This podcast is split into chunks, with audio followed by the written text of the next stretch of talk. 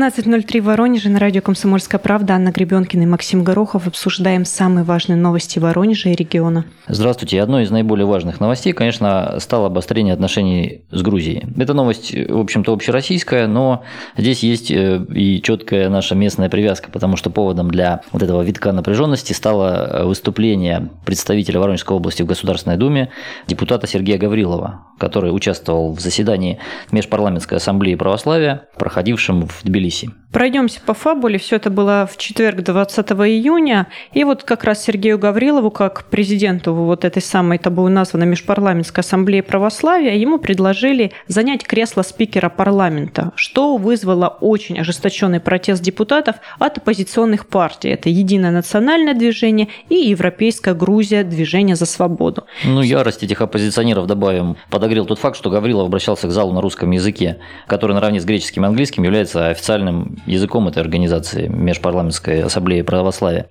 По словам самого Сергея Анатольевича, там в зале находились представители 23 стран, наблюдатели из Африки, Азии, Европы. То есть это достаточно представительное собрание и, в общем-то, работающее на разных языках, которые являются официальными. Дальше события просто развивались как-то молниеносно. Сергея Гаврилова и его российских коллег вывезли под охраной здания парламента. Не удалось им скрыться и в отеле, куда прибыли протестующие. И в итоге российских парламентариев срочно эвакуировали на родину. Ну, а в Тбилиси творятся до сих пор какие-то беспорядки беспорядки, в ходе которых ну, уже десятки людей пострадали. Есть опасения, что там очередная оранжевая революция может произойти на этой почве. Были раненые люди, да, были аресты, задержания и так далее. Мы дозвонились самому Сергею Гаврилову, чтобы узнать, как это было. Предлагаю послушать его. Это была сознательная, спланированная заранее провокация, целью которой является совершение государственного переворота и захват власти радикальными силами, возглавляемыми, на мой взгляд, океанскими партнерами Саакашвили. Это был удар по имидж Грузии как для туристов, для бизнеса. Задача была попытка дискредитировать православие в этой стране и максимально ухудшить отношения с Россией. Сейчас идет давление на грузинскую церковь с точки зрения требованием разорвать отношения с Россией и признать украинских раскольников. Но грузинская церковь пока держится. Было нападение на меня, есть поликлиники. Были, конечно, удары, там толпа такая агрессивная. Многие явно неадекватные люди, управляемые англоязычными кураторами. Ну, а по поводу того, почему же Сергей Гаврилов оказался в кресле именно спикера, что так задело оппозиционеров, мы уточнили у него отдельно. Вот что он говорит.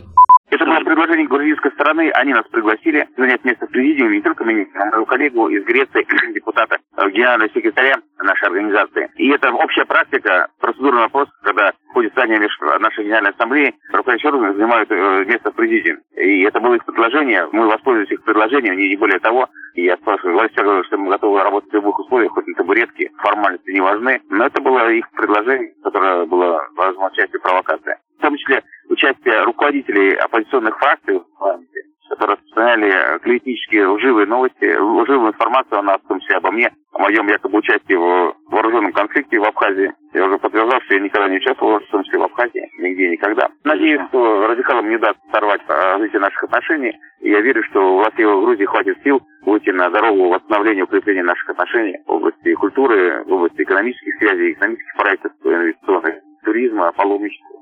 Несмотря на то, что наиболее активный участник этих событий выразил надежду на неминуемое улучшение все равно отношений, да, что власти, страны, народы как-то смогут договориться, пока мы имеем дело с обратной тенденцией. В частности, президент России Владимир Путин запретил осуществлять воздушные перевозки из России в Грузию. Решение принято для обеспечения национальной безопасности и защиты граждан. Об этом сообщают пресс-службе Кремля. В тексте указа, который опубликовали на сайте президента России, вот дословно указано, с 8 июля 2019 года российским авиакомпаниям временно запрещается осуществлять воздушные перевозки, в том числе и коммерческие граждан с территории Российской Федерации на территорию Грузии. Власти также рекомендуют и туроператорам воздержаться от продажи туров в республику, а правительству поручено принять меры по обеспечению возвращения всех граждан, временно находящихся в Грузии, вместе с их багажом. В этом вопросе депутатам должны помочь сотрудники Министерства иностранных дел, и, согласно указу президента, им необходимо скоординировать свои усилия с грузинскими властями, чтобы обеспечить всю ту же безопасность россиян. Ну, знаешь, Максим, несмотря на все указы, постановления в любом случае э, и на момент конфликта, и сейчас там в Грузии остаются просто тысячи наших соотечественников. Многие из которых не то, что они там перелетают из страны в страну, но кто-то на машинах, например, из Воронежа добирается в Грузию. Ну, наши коллеги, Им как-то нужно наши будет коллеги вернуться. которые были там на майские праздники, упоминали множество воронежских номеров и на туристических автобусах, и на просто частном транспорте. Поэтому, конечно, эти люди там есть. И э, более того, наш коллега Станислав Шевченко сейчас прямо в эти дни находится в Тбилиси. Мы, конечно, связались со Стасом и попросили его поделиться своими впечатлениями. Предлагаю послушать. Все местные жители, с которыми мы общаемся здесь, в Грузии, в один голос нам говорят, что политика туристов не коснется, что никаким образом никто нас не обидит, не тронет и так далее. И действительно, у моря в горах ничего не напоминает о том протесте, который происходит в Тбилиси. В самом Тбилиси, конечно, атмосфера достаточно накаленная. Мы наблюдаем полицейские автомобили на тихих улочках, наблюдаем э, группу полицейских, которые патрулируют э, районы вблизи улицы Шота-Руставели, где, собственно говоря, происходит протест. Очень много людей с грузинскими флагами на плечах, которые что-то кричат, и у которых на пути все-таки не хочется попадаться. Так или иначе, расслабиться на этих улицах не получается. Когда мы искали парковку в центре, нам таксист, который стоял рядом, сказал, что можно за нее не платить, потому что все заняты протестом. Все правоохранители сейчас э, ставят перед собой совсем другую задачу, чем штрафовать за парковку. Очень интересное замечание сделала нам хозяйка дома, где мы живем. Она нам сказала, что если вы знаете английский, лучше говорите на улице по-английски, так будет спокойнее и вам, и окружающим. Параллельно мы связались с турфирмами, многие из которых просто не хотят как-то это комментировать и говорят, что нет, нет, мы вообще в Грузию туры не продаем. А те, которые все-таки хоть как-то прокомментировали эту ситуацию, они сказали, что в принципе могут без проблем вернуть деньги за тур. Что касается аэропорта, то здесь тоже неохотно делится своими соображениями по поводу ситуации, ссылаясь на то, что это прерогатива самих авиакомпаний. Будут они продолжать летать, не будут они летать. Но та грузинская авиакомпания, которая обслуживает рейсы из Воронежа в Тбилиси, она до 8 июля продолжает выполнять все намеченные перелеты. Что будет после 8 июля, той даты, которая отмечена в указе президента, а, как мы уже слышим, коснется запрет не только российских авиакомпаний, но и иностранных, осуществляющих перевозки из России в Грузию и наоборот, наоборот, то, что будет вот после этой даты, пока не знает никто. Но все-таки в аэропорту местном надеются, что перевозчик сможет как-то договориться с российскими властями, и это не скажется на дальнейшем сообщении. Но, как мы знаем, эта уверенность еще может и не оправдать себя. Перейдем к другим новостям, поговорим о том, что касается абсолютно всех воронежцев, а в частности, то, что у нас в городе установилась аномальная Усиленная жара. Пока на международной арене кипят политические страсти, у нас здесь буквально в смысле закипает асфальт, вода и все остальное. И, и нервы людей, которые да, вынуждены терпеть это где-то в пробках, э, в общественном транспорте и так далее. И так далее. Вот э, на сегодня в Воронеже ожидается температура до 36 градусов э, тепла. И спасатели, ссылаясь на прогноз синоптиков, предупреждают горожан о такой ситуации, чтобы они предпринимали необходимые меры. Без надобности не находились подолгу на улице, не занимались физически физическими упражнениями, носили по возможности свободную одежду светлых оттенков, из льна, хлопка, вискозы, шелка, обязательно надевали головные уборы, пили больше жидкости, предусмотрительно беря ее с собой, если выходят из дома.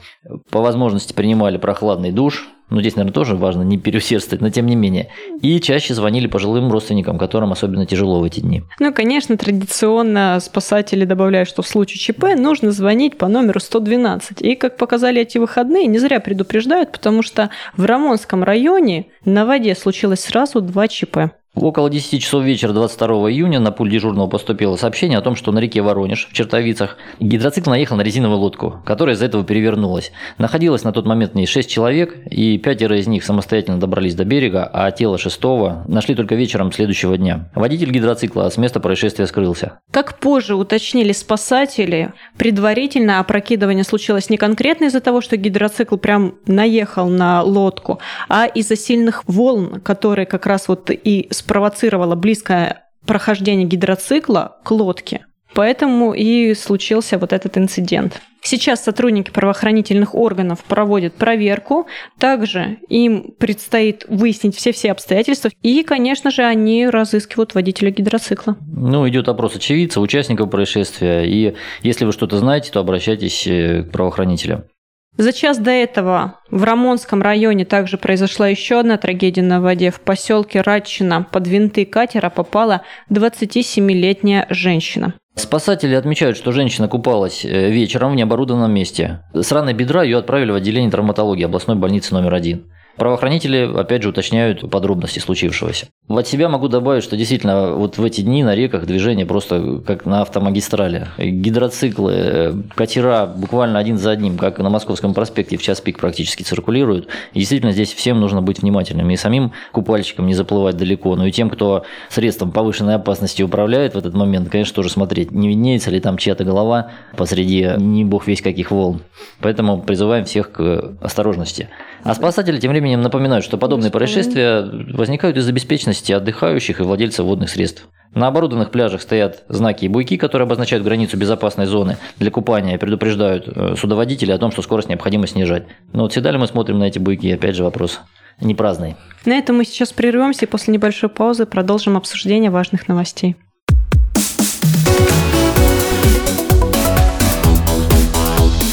Тема дня.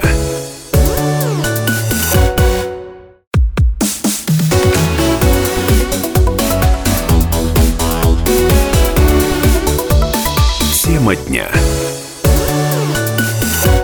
Анна Гребенкина, Максим Горохов на радио «Комсомольская правда». И вот в этой части передачи мы не будем говорить о каких-то оперативных новостях, которые случились в Воронежской области, а расскажем об одном удивительном случае.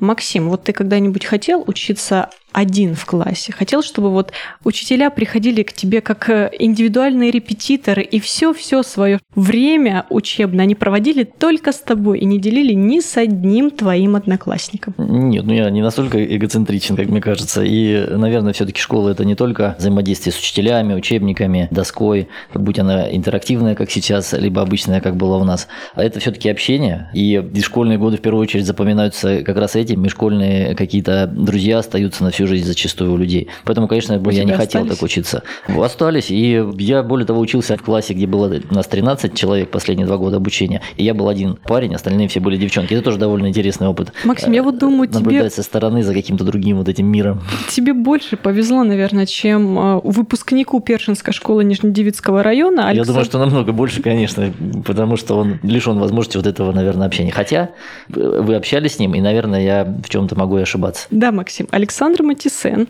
мальчик удивляет уже своей необычной фамилией, с пятого класса учился один. И вот этот ребенок, ну если можно его все-таки еще называть, он несовершеннолетний, он вот не понаслышке знает плюсы и минусы индивидуального образования.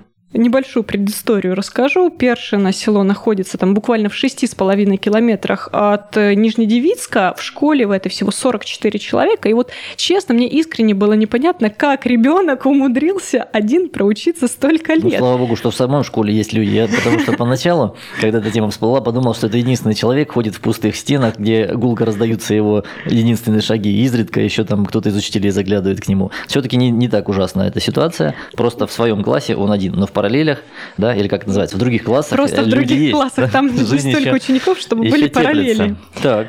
Но на самом деле в большинстве классов по 2-3 человека, вот 10 он такой рекордсмен, там 8 человек. Чувствуешь, да, какой уже, большой класс? Уже нормально жить можно. И во время а, общения с ним он мне рассказал, что вообще-то он имеет опыт обучения в больших классах, но, правда, это было очень давно, еще в начальной школе в Киргизии, а вот как раз в пятом классе он переехал в Першино и вот стал таким единственным учащимся. И только в седьмом и в девятом классе на небольшой период времени к нему присоединялась один раз девочка, потом еще раз парень из Таджикистана. Но потом он все равно продолжал учиться один. Как же ему вот такое индивидуальное обучение, как он к нему относится, как ему жилось все эти годы? Конечно же, я спросила у самого Саши, и что он мне рассказал, давайте сейчас послушаем. У нас учителя, они это все понимают, поэтому не стараются сильно нагружать уроками. Все, что можно пройти в классе, мы проходим, а на дом задают по силе моих возможностей. У нас понимающие учителя, они заботятся об этом. Я вообще в пятом классе учился на тройке, ну, потому что я не учился ничего. Но дедушка у меня учитель математики, физики, он там подтянул меня. Но потом мне самому стало интересно, у нас учителя хорошо, интересно объясняют все. И в классе восьмом я уже был отличником. В принципе, одному учиться не так уж сложно, интересно. Но когда, вот, допустим, со мной мальчик из Таджикистана учился, он русский не знает, и ему очень много внимания уделяли, а мне давали сегодня самостоятельно работы, поэтому я там тоже в девятом классе немного знаний у меня поменьше были. Поделюсь, знаешь, такими своими личными ощущениями от общения.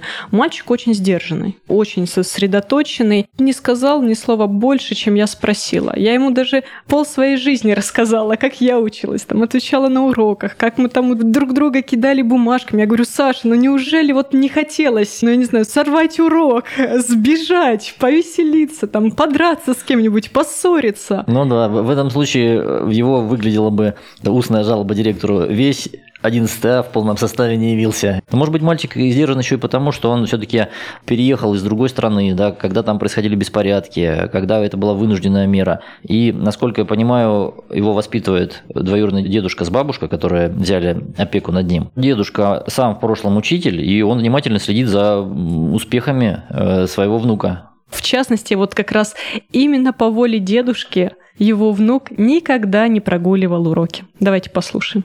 Я никогда не прогуливаю уроки. Во-первых, ну, дедушка за дисциплиной хорошо следит. Пропускал уроки в связи там, с болезнью. Или если кто-то там, допустим, глава администрации просил помочь, там договаривались с директором, сказал родителям, а так, чтобы прогуливать уроки, ну, может, не знаю, физкультуру прогулял один раз. Продолжаю перечислять уникальные характеристики Саши Матисена, единственного выпускника Першинской школы. Он говорит, что даже никогда Максим не спорил с учителями в школе. Представляешь? Но зато он э, может с ними за жизнь поговорить в конце урока. Да. Когда обязательно программа уже освоена, домашнее задание проверено, дано новое, то, насколько я понимаю, Александр говорит, что и есть все-таки место для обычного какого человеческого взаимодействия с учителями. Это не некий такой односторонний процесс обучения единственного э, школьника всеми силами педагогического состава этой школы. Ну вот знаешь, я не смогла понять, реально вот все так в школе, или мальчик просто вот не хотел мне ничего плохого про учителей говорить, потому что вот он на самом деле говорит, что очень понимающие, очень умные и образованные. В общем, хорошо учат его и по-человечески тоже к нему здорово относятся. Еще вот, как ты уже сказал, беседуют за жизнь. И еще, знаешь, такой интересный момент я отметила. Я спросила у Саши, говорю, ну неужели за все эти годы тебе ни разу не хотелось перевестись в другую школу? Ну вот ну, Нижнедевицк просто в 7 минутах езды. Автобус школьный мимо Першина ходит. Он мне говорит, нет, даже ни разу не приходила в голову такая мысль. Удивительно. Но поподробнее об этом давайте послушаем самого Сашу. Там немного другие условия, я же не привык, то есть один учился, и тут сразу там 30 человек в классе. Не очень удобно будет, непривычно даже. Ну и ездить туда мне намного удобнее вот до этой школы просто пешком дойти и все. А у нас наоборот стараются в нашу школу переманить побольше народу, потому что, ну если будет совсем мало народу, школу могут закрыть и все. Поэтому наш учителя заботится о том, чтобы больше человек в нашей школе было. Мы услышали позицию Саши, но уже позже в разговоре с его классным руководителем и дедушкой, который тоже присутствовал при этой беседе, выяснилось, что на самом деле вот как раз опекуны Саши не очень-то хотели, чтобы он ходил э, в другую школу. Давайте дадим слово дедушке Саши Анатолию Валентиновичу. Для чего я должен думать, чем ребенок там занимается, да? Тем более, вот здесь в школе они вот отучились смену свою, потом они пошли, то у них театральные, то у них танцы и спорт. Каждую субботу у них какие-нибудь соревнования, то волейбол, то баскетбол, то футбол. Так вот, если бы они ездили туда, они бы этим не занимались. Они бы ходили по деревне, пока автобус домой повезет. Я вижу, у меня сосед один ездил туда, и что? Три пишем, два на ум пошло. Аня, ну я, конечно, не могу не спросить тебя о том, куда же собирается поступать столь уникальный ученик. Тем более, что успехи у него довольно неплохие по отзывам тех же учителей. Конечно, пятерочный аттестат у Саши. Ну, на мой взгляд, он, конечно, не очень хорошо прям сдал экзамены. Сколько баллов набрал по ЕГЭ? Ну, вот когда мы с ним встречались, он сдал результаты только по профильной математике, это было 45 баллов. На самом деле это немного, но он планирует поступать на программиста Воронежский государственный технический университет в ВГТУ. И он надеется, что все-таки результаты по двум остальным предметам физики и русскому языку будут лучше, но плюс ко всему у него там есть возможность э, поступить по льготе как сирота. Ну, учителя уверены, что ответственный, исполнительный, спокойный парень совсем справится. И даже тот недостаток общения со сверстниками, который мог э, сказаться на его коммуникабельности, он как-то компенсируется тем, что он все-таки уверенный в себе парень, и действительно на него можно положиться, и учителя отмечают и ту заботу, которую он проявлял, в том числе и о них самих, да, там с тяжелыми сумками встречая учительницу где-то на улице, тут же он старался ей помочь.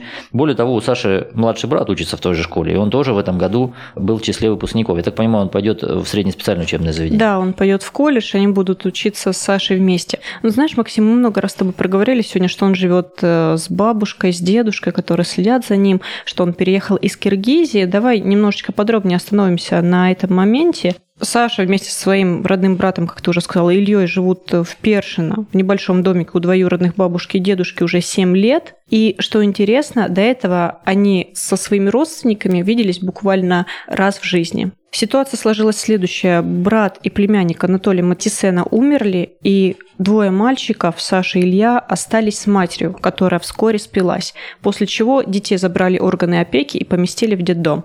Оттуда их и забрали двоюродные бабушка и дедушка. Давайте послушаем Анатолия Валентиновича. Дочь приезжает из Воронежа, говорит, мама, папа, дети в приюте. Чьи дети? Моего родного брата внуки. Это они мне как внучатые племянники.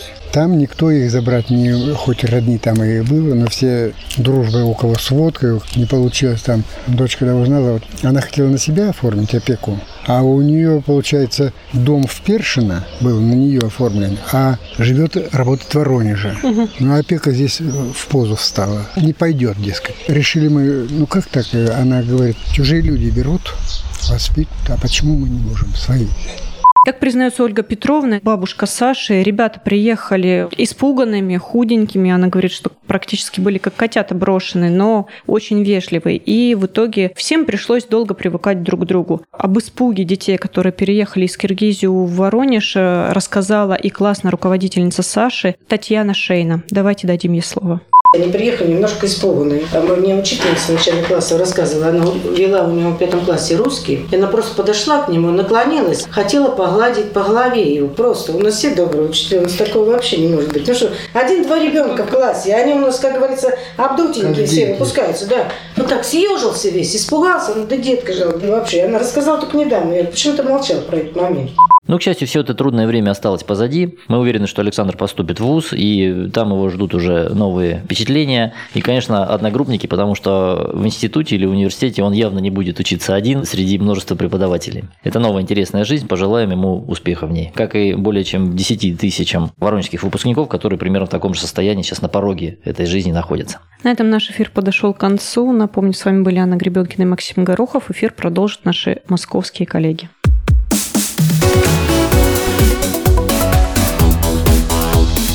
Тема дня.